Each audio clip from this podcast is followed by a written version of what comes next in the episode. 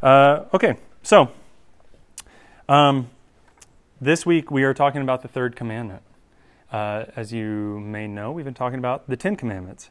And like we've said in the past, we're just going in order.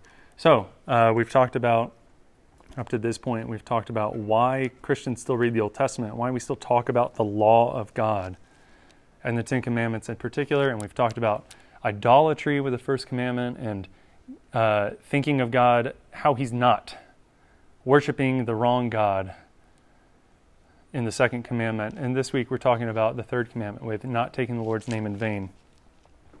Uh, so I'm going to go ahead and read that, and then we will begin.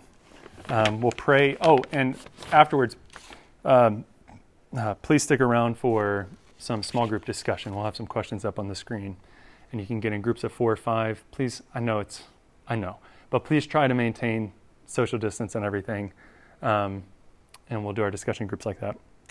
Uh, okay, so from Exodus 20, verse 7 You shall not take the name of the Lord your God in vain, for the Lord will not hold him guiltless who takes his name in vain. Let's pray.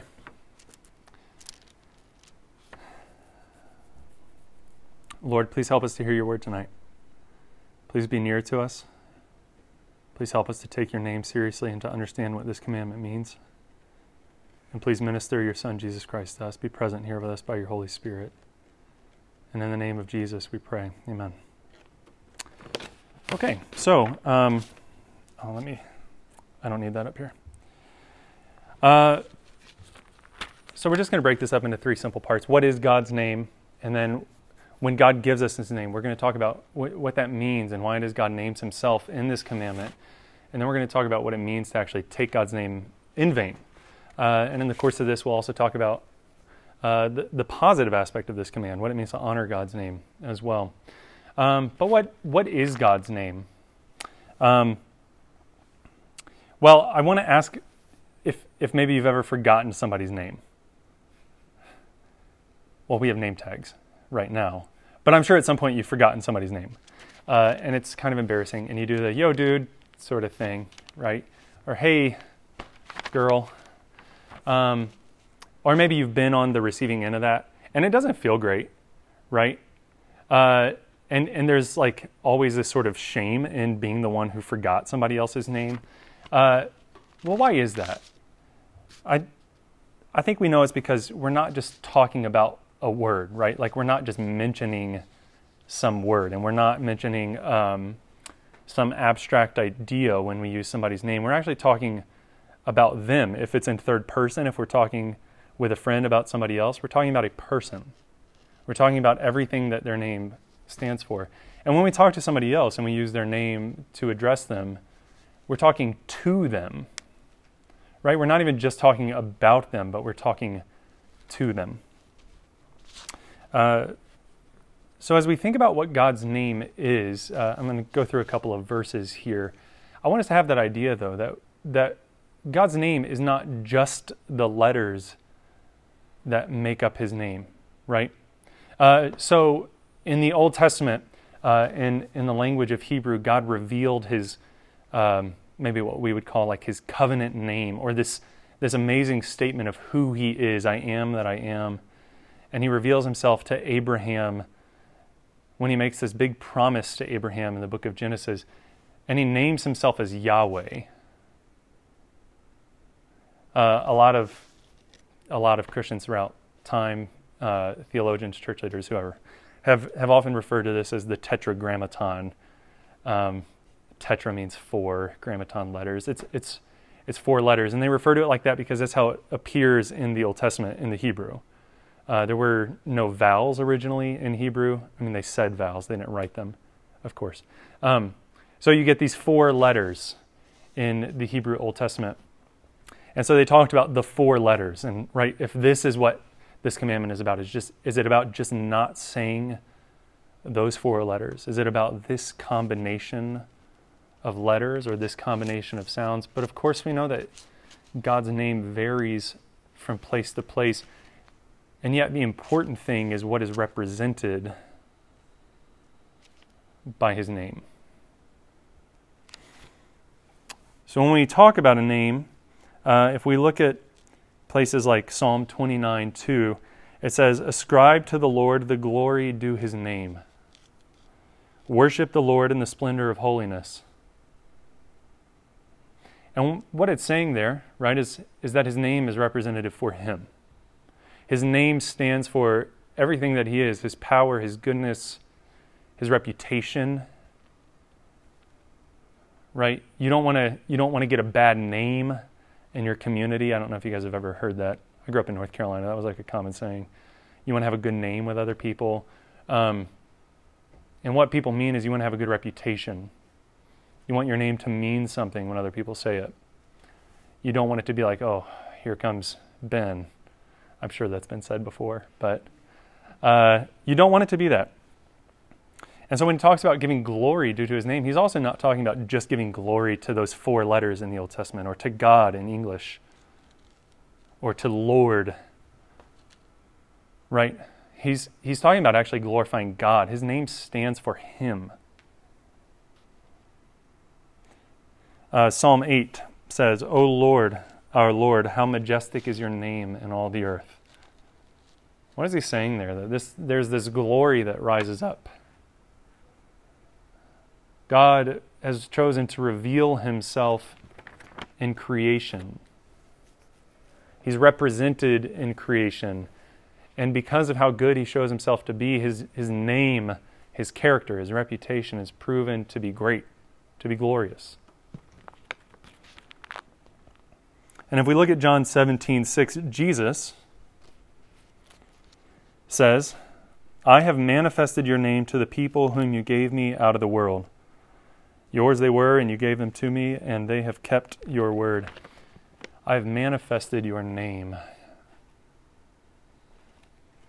Uh, in a way, you could think of this as Jesus going around throughout his life and his ministry in, in greater Judea, greater Palestine, in the ancient world, and he's, he's expositing God's character to people. He's expositing God's name to people. Right? We talked about this uh, last week at the end of the second commandment, where we talked about how we don't want to worship the wrong in a way, I, I, put it like this. Um, a friend of mine likes to say, Don't worship the wrong me.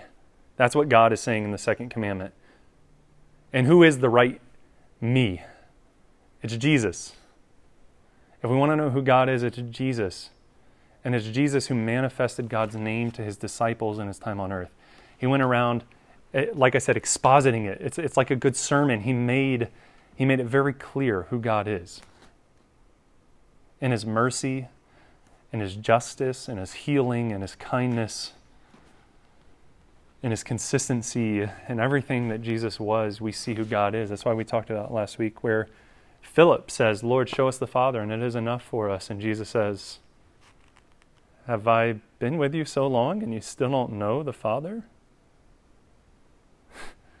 I've been showing him to you this whole time.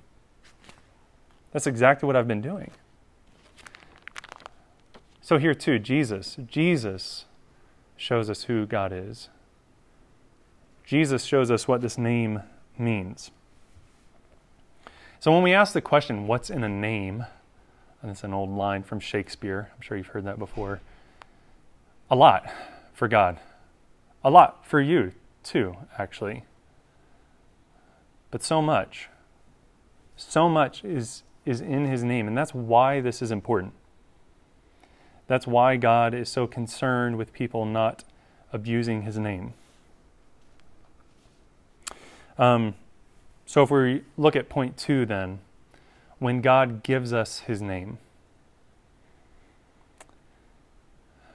well, uh, as funny as it may sound, because this commandment says not to take his name in vain, I believe the intent of this commandment is that we should say God's name. It's not that we don't ever say those letters or that combination of sounds in whatever language it is that, that you know that name, right? It's that we don't abuse it, and we'll get, we'll get more to that later. Um, but actually, we should say God's name. Uh, if you look at the verse, the commandments before this, the two commandments before this, uh, God is speaking in the first person. You shall have no other gods before me. You shall not make for yourself a carved image. And then in this one, he gets to it and he says, You shall not take the name of the Lord your God in vain. He doesn't say you shouldn't take my name in vain. He says the Lord your God in vain. He's revealed to them over and over through the story of Abraham and Isaac and Jacob and through his deliverance of his people in Egypt. And even here now at Mount Sinai, I am the Lord your God who brought you out of the land of Egypt, out of the house of slavery. And each time, if, if uh, you notice in your English translations, a lot of translations will have um, capital L, capital O, capital R, capital D in place of the name Yahweh, because that's how we've always translated it in English. They do that to set it apart from the word Lord, which means like boss or landowner or master or something. Uh, that was a different word in Hebrew, but we've always translated God's name as Lord in English, and and they put it in those capital letters to show you the difference there. Um, but over and over again, he's he's been saying, "This is my name. I'm Yahweh, and I'm your Yahweh. I'm your God."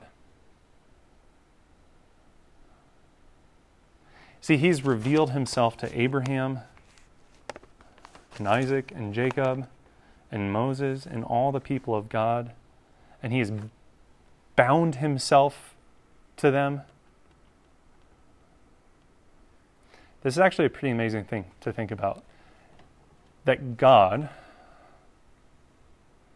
whom we can't begin to understand, who stands alone in space and time who was before space and time, would get this personal with us, that he would tell us his name.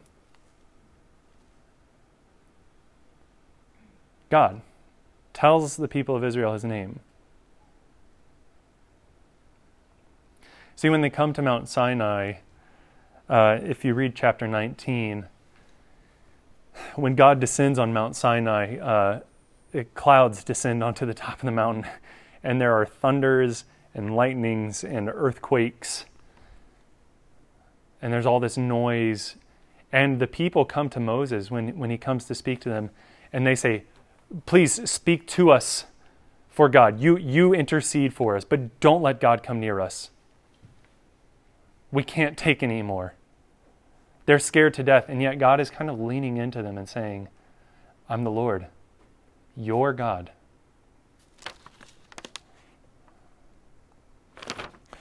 as scary as this whole scene is, it's actually really personal. Um, God not only reveals his name to the people of Israel and to us, but he actually puts his name on the people of Israel. In Numbers 6, at the end of the chapter, uh, the what we often call the Aaronic blessing, because Moses' brother Aaron said it, so of course we have to give it a confusing name. Uh, Aaron speaks this blessing that God has commanded. And he says, um, The Lord bless you and keep you. The Lord make his face to shine upon you and be gracious to you. The Lord lift up his countenance upon you and give you peace. And then after that, in the last verse of that chapter, he says, So shall they put my name upon the people of Israel and I will bless them. God chooses so closely to tie himself to his people that he actually gives them his name. He's getting really close and personal with them. And when you think about it too, with name being reputation and the fact that God has planned all things and knows all things, it's not like he doesn't know Israel is about to be awful for the next, you know, 1500, 2000 years. He knows. And he leans in and gives them his name anyway. He says, Put my name on these people. So God actually wants us to claim his name. He actually wants us to know his name and even to speak his name. There is a proper use for his name here. Uh, again, as I said, I know that this is kind of weird in light of the words of the commandment, you shall not take the name of the Lord your God in vain. But that's an important factor in it, that, that it shouldn't be in vain. Um, something that's important to each commandment, as they've often been understood in, um, I think, both, well, I think probably in all Jewish, Catholic, and Protestant traditions, is that in understanding the Ten Commandments, there's this negative, positive sort of principle in interpreting them. And I think we see that well here. Uh, so I want to talk about it with this commandment just briefly. One old document puts that principle this way it says, Where a duty is commanded, the contrary sin is forbidden. And where a sin is forbidden, the contrary duty is commanded. Right? So if God tells you not to do one thing, it means do the other thing. And if he tells you to do something, it means don't do the other thing. This is very definite. Um, so I think the reason this is is maybe the uh, a good commandment to talk about this one is because God has just given His name. He's mentioned His name to the people. He's used His name. He wants these people to claim His name, to go around as the people of God. And the assumption behind this verse is that they will use His name, but that they won't use it in vain. So, um, the assumption is that they will use his name, they won't use it in vain. Uh, and and here I want to point out just this again this uh, well not again, but we'll talk about why saying it is not forbidden. Um, I want to point out just briefly the difference between mentioning God's name and using God's name. Mentioning it is to say it, right? Um, it's it's simply to say it using it is to try to accomplish something with it.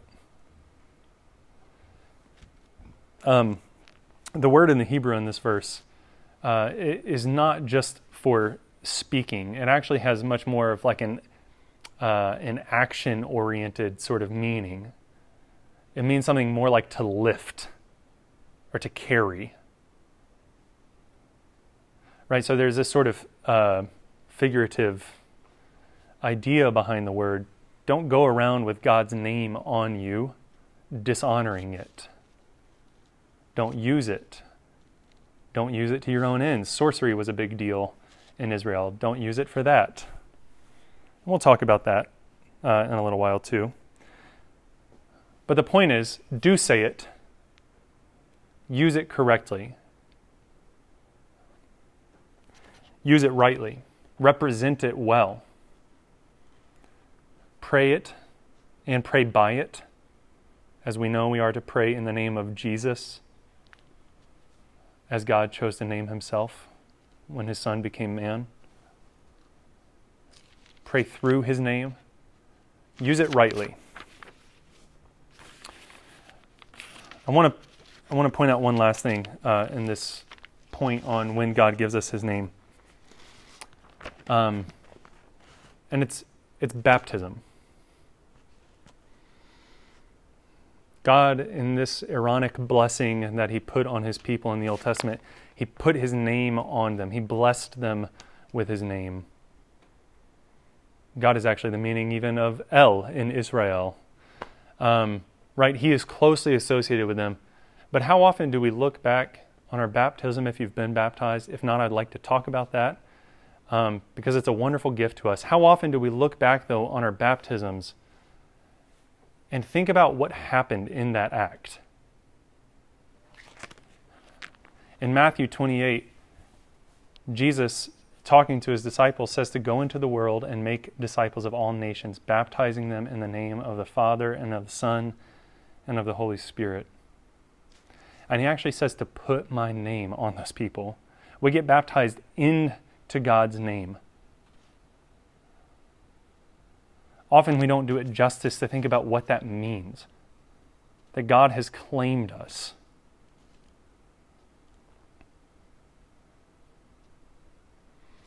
This, this act of baptism, this naming of us, I think is even more significant when we consider that the New Testament shows the act of baptism to signify the washing away of our sins. Or what happens in what we call justification.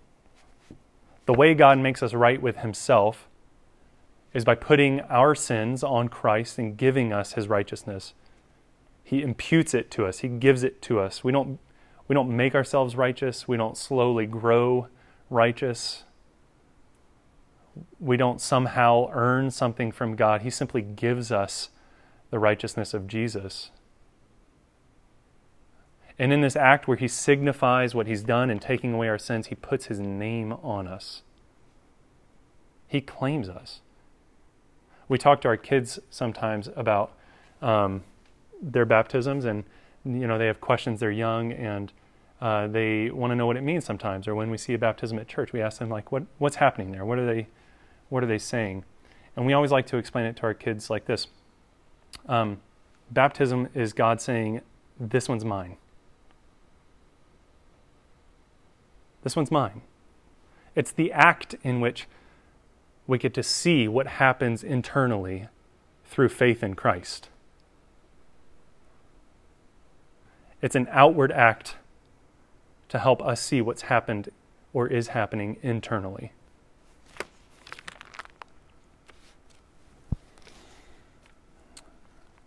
So he puts his name on us. And um, I want to turn to Galatians 3. If you have your Bible, you can follow along. If not, I'll just read it to you. Galatians 3, verses 27 through 29. The Apostle Paul says, For as many of you as were baptized into Christ have put on Christ. There is neither Jew nor Greek, there is neither slave nor free, there is no male and female, for you are all one in Christ Jesus. And if you are Christ's, then you are Abraham's offspring, heirs according to promise. So, what's he saying there? He's, he's actually been talking about this issue of justification through faith alone. Um, right? That's what's going on in the Galatian church at this time. People are uh, concerned through some false teachers that have come in and said you have to earn salvation, you've got to do something, you've got to become part Jewish, or not part Jewish. That's a terrible way of explaining what's happening in Galatians. But they say you've got to start acting like a Jew uh, you've got to get circumcised, right? Uh, some different things. And, and Paul is saying, no, no. The, the, the message of this book is actually just by believing on Jesus, you're made right with God. And then he goes on to say this that when you were baptized into Christ, you put on Christ. He has so closely associated himself with you that you have put him on. And if you are Christ's, then you are Abraham's offspring, heirs according to promise. All the riches of God belong to you because God has given you his name. And all these other things that kept you from God, being a Gentile who didn't worship God, being not a Jew, not being allowed to enter certain courts of the temple in the Old Testament because you were a woman or a Gentile having something separating uh, men from men and women from women in slavery, he says there is something that surpasses all of that. There is something that transcends all of those distinctions, and it's becoming part of my family. When I put my name on you, your identity is now in me. This is such a wonderful act that God does to us to give us his name, to put his name on his people.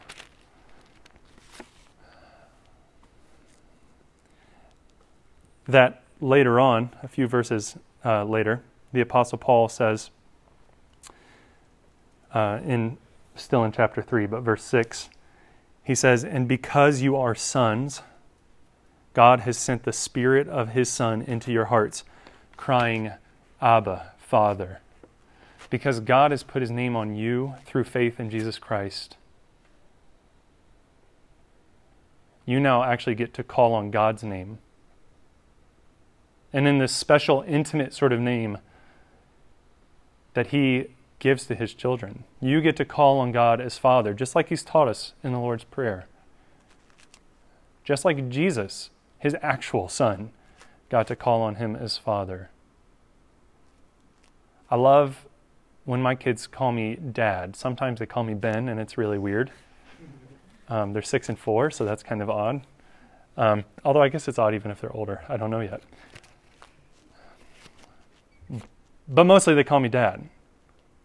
To them, that's basically my name. If any of you called me Dad, it would be really weird. And I would hope that you would see a counselor.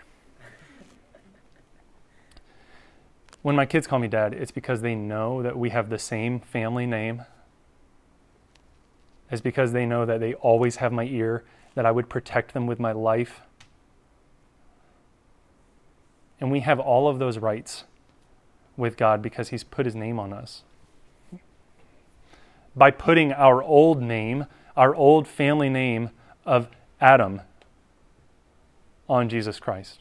We were born into a family we don't want to be born into. By being born a human, We were born into sin. We were born already wrong with God, already not in the right place with Him. And Jesus became a man. He took on the name of man.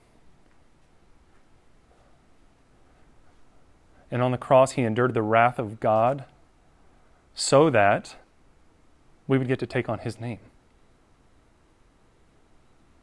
He switched places with us so that we would get to call God by that special name of Father.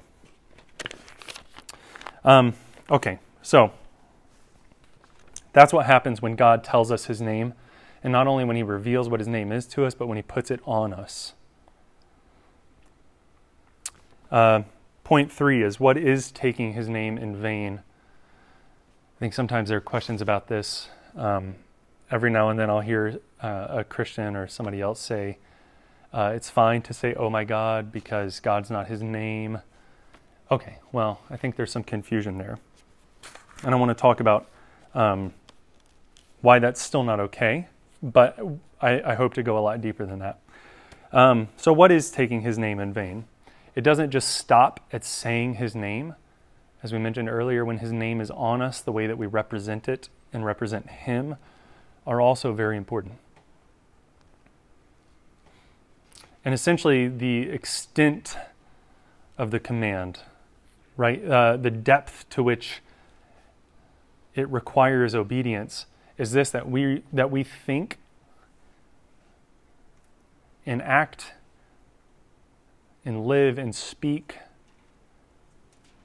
in such a way that we recognize everything about God as having a sacredness to it, that we revere Him, that we take seriously His Word, His church, His name itself, but also everything that His name represents about Him, and everything that He's given to reveal Himself to us.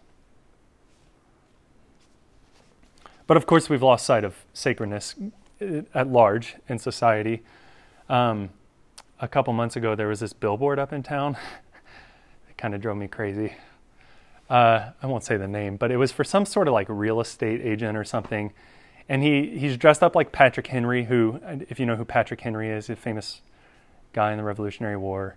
Um, his mom's birthplace is like up Highway 151 or something. So he's a big deal in here, in this area. And he famously said, Give me liberty or give me death. I saw this billboard a few months ago where this guy's dressed up like Patrick Henry, and it said, Give me low rates or give me death. And I just thought, man, nothing is sacred anymore, right? He couldn't even change the word death to like something else to like keep the joke going. Um, it seemed really extreme to me. But I think what's in view here, and the reason I bring that up is because we ought to take God's name and God's reputation and character way more seriously than that. Essentially, what this commandment is getting at, and what so many of the positive commands are getting at that tell us to give his name glory or to glorify him. They're getting at the weightiness of God. They're getting at how heavy he is. Even, even that word in the Hebrew for glory is uh, very much related to the word heavy. In fact, I think they're the same. Um, I realize now I didn't look that up. I'm trying to remember Hebrew class. Um, but, but glory and heaviness are related here in relation to God. He wants us to take seriously his words, his works, his actions, his character, everything about him. And so uh, this is important for a lot of reasons, and, and here we'll try to get a little bit more practical. Um, in Exodus 20, right here, where we're reading, this commandment has often been understood as referring to oaths, right? Um, where we call God to be our witness about something. Um, um, you, you may have heard people say, I swear to God, or you think of uh, the oath of office, or when you have to go into a courtroom and be witness uh, in a case. You, you often have to take an oath. I, I think in some places you don't have to do that anymore, but you would place your hand on a Bible and say, I swear to tell the whole truth and nothing but the truth, so help me God. You're calling on God as your highest witness, as the highest standard of truth and even to bear witness against you should you lie. And what Exodus is saying here is not to take that lightly. Um, there's been some talk on, um, I say some talk like this has been a recent thing. Over the last 2,000 years, there's been a lot of discussion within the church on uh, what Jesus means when he says not to swear at all. I think when you look at the context of the Sermon on the Mount, he's not talking about the same sort of thing that's happening in the Old Testament. Actually, in the Old Testament, people uh, were sometimes commanded to take oaths, and it's it's commended in the way that it's recorded. If you look at what Jesus is talking about, though, he's saying you guys are swearing by the temple, you're swearing by your own lifespans, you're swearing by all these things that you can't control and that are only sacred because of God, and yet you think you're getting around appealing to the highest witness. And you think that this is not quite rising to the level where you actually have to tell the truth, or maybe you still have some sort of out on your oath. And Jesus is taking issue with that and saying, just be honest. But here in Exodus 20, I think what we see is that the Lord is telling us not to take this lightly when we call on His name. Not at all. And that's what vain means and has this idea of emptiness or holding something lightly, not taking it seriously. Uh, if you'll turn with me, this is the last place I'll make you turn if you are following along. If I can get there. Uh, to Isaiah chapter 1.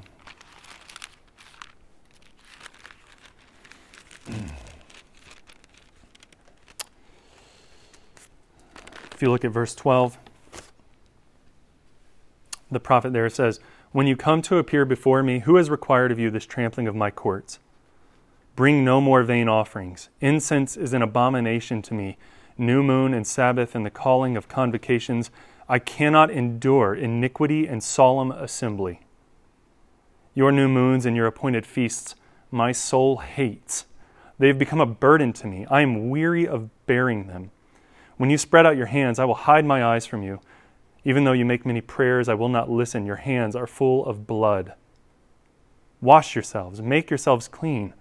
Remove the evil of your deeds from before my eyes. Cease to do evil, learn to do good, seek justice, correct oppression, bring justice to the fatherless, plead the widow's cause. God is talking about things that He's actually commanded them to do. When He says, Your new moons and your feasts have become an abomination to me. I cannot endure iniquity and solemn assembly. What is he talking about here? He's saying hypocrisy. You guys are ignoring everything I've told you about how to love your neighbors. You come to me to worship me, and you don't mean it. They're taking God's name lightly. They're trying to appease him, but not actually to live for him or love him. And so that's one way that we take God's name in vain. Jesus addresses the same issue when he says in Luke 6:46, "Why do you call me Lord, Lord, and not do what I tell you?" And Paul addresses this when he says uh, to the recipients of the, the letter to the Romans that they know the law, but they don't obey it. And verse two, and in chapter two, verse twenty-four, he says, "For as it is written, the name of God is blasphemed among the Gentiles because of you." He says, For this reason, that you know what to do, you know what is right, and you know the true God, and you do not honor him as God. For this reason, my name is blasphemed by the Gentiles. Hypocrisy is one of the worst ways we can take God's name in vain because his name is on us. But this too, um, sorcery was, uh, like we said earlier, a big issue in the ancient world. You see an example of this in Acts uh, 19. You see it all throughout the Old Testament. Um, sorcery is, is a big deal. And what happens sometimes with uh, Israel and in the book of Acts is we see people who want to take God's name and use it in sorcery to get what they want. Right? They've got this sort of like practical magic, and they think that they can empower their words by using the right combination of God's name, by calling on His authority over the earth and over spirits to get what they want. And that's really what's behind it, is getting what they want. And there's quite a, a likeness to this today in name it and claim it preaching. I'm sure you've heard of this before. Have enough faith, claim it. It's yours in Jesus. That money is yours. Money, maybe you guys have seen that video of, I think it's Ken Hagin. Money cometh to me, right? That's an abomination to God. We shouldn't think that we can use God to get what we want. Um, I'm sure many of you have heard of Ravi Zacharias and how recently he's been in the news um, shortly after his death because it came out that he was um, quite a philanderer and a sexual abuser. And if you've read the report that his own organization had done on him, the, the research that they did, um, it's pretty gross, y'all. And one of the worst things about it is that it seems that he told some of the young women that he abused that they were God's gift to him for all of his years of service, that they were doing the right things by letting him do what he did. He profaned God's name. And we shouldn't take lightly this curse that God gives when he says he will not hold him guiltless who takes his name in vain. Because Ravi Zacharias didn't just use the wrong combination of letters at the wrong time. He has dragged God's reputation through the mud and used his name to get what he wanted out of people.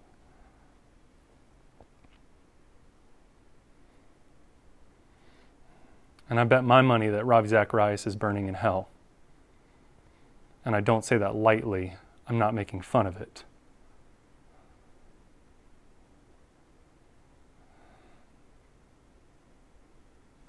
We do the same thing with politics when we see politicians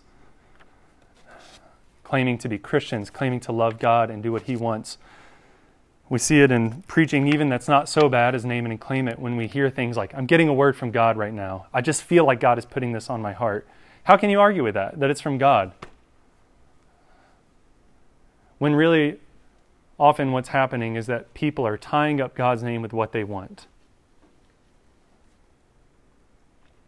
We ought to be careful of those who say things like that. And we ought to be careful never to tie God too closely to one of our ideas so as to use his name for our own ends. And I hope you see that it's that God that we talked about last week who made heaven and earth, who is different than anything we can imagine, who is holy, who is beyond us, who is all loving and has given his own Son for us. If there's anything in us that that cries out to the beauty of who that God is and recognizes the awful majesty of who He is, I think then we begin to see why there is such a strong curse on those who take His name in vain. It's not just the uttering of those syllables, it's denying who He is. Um, let's pray, and then please do stick around for uh, some small group discussion. Lord, thank you for your word. We pray that you would use it in us. Pray that you would convict us, that you would drive us to Christ, that you would help us to see how your name is on us and give us hope in you because of that. Lord, help us um, to believe in you because of that, to look back on what you've done for us to make that possible. And in the name of Jesus, we pray. Amen.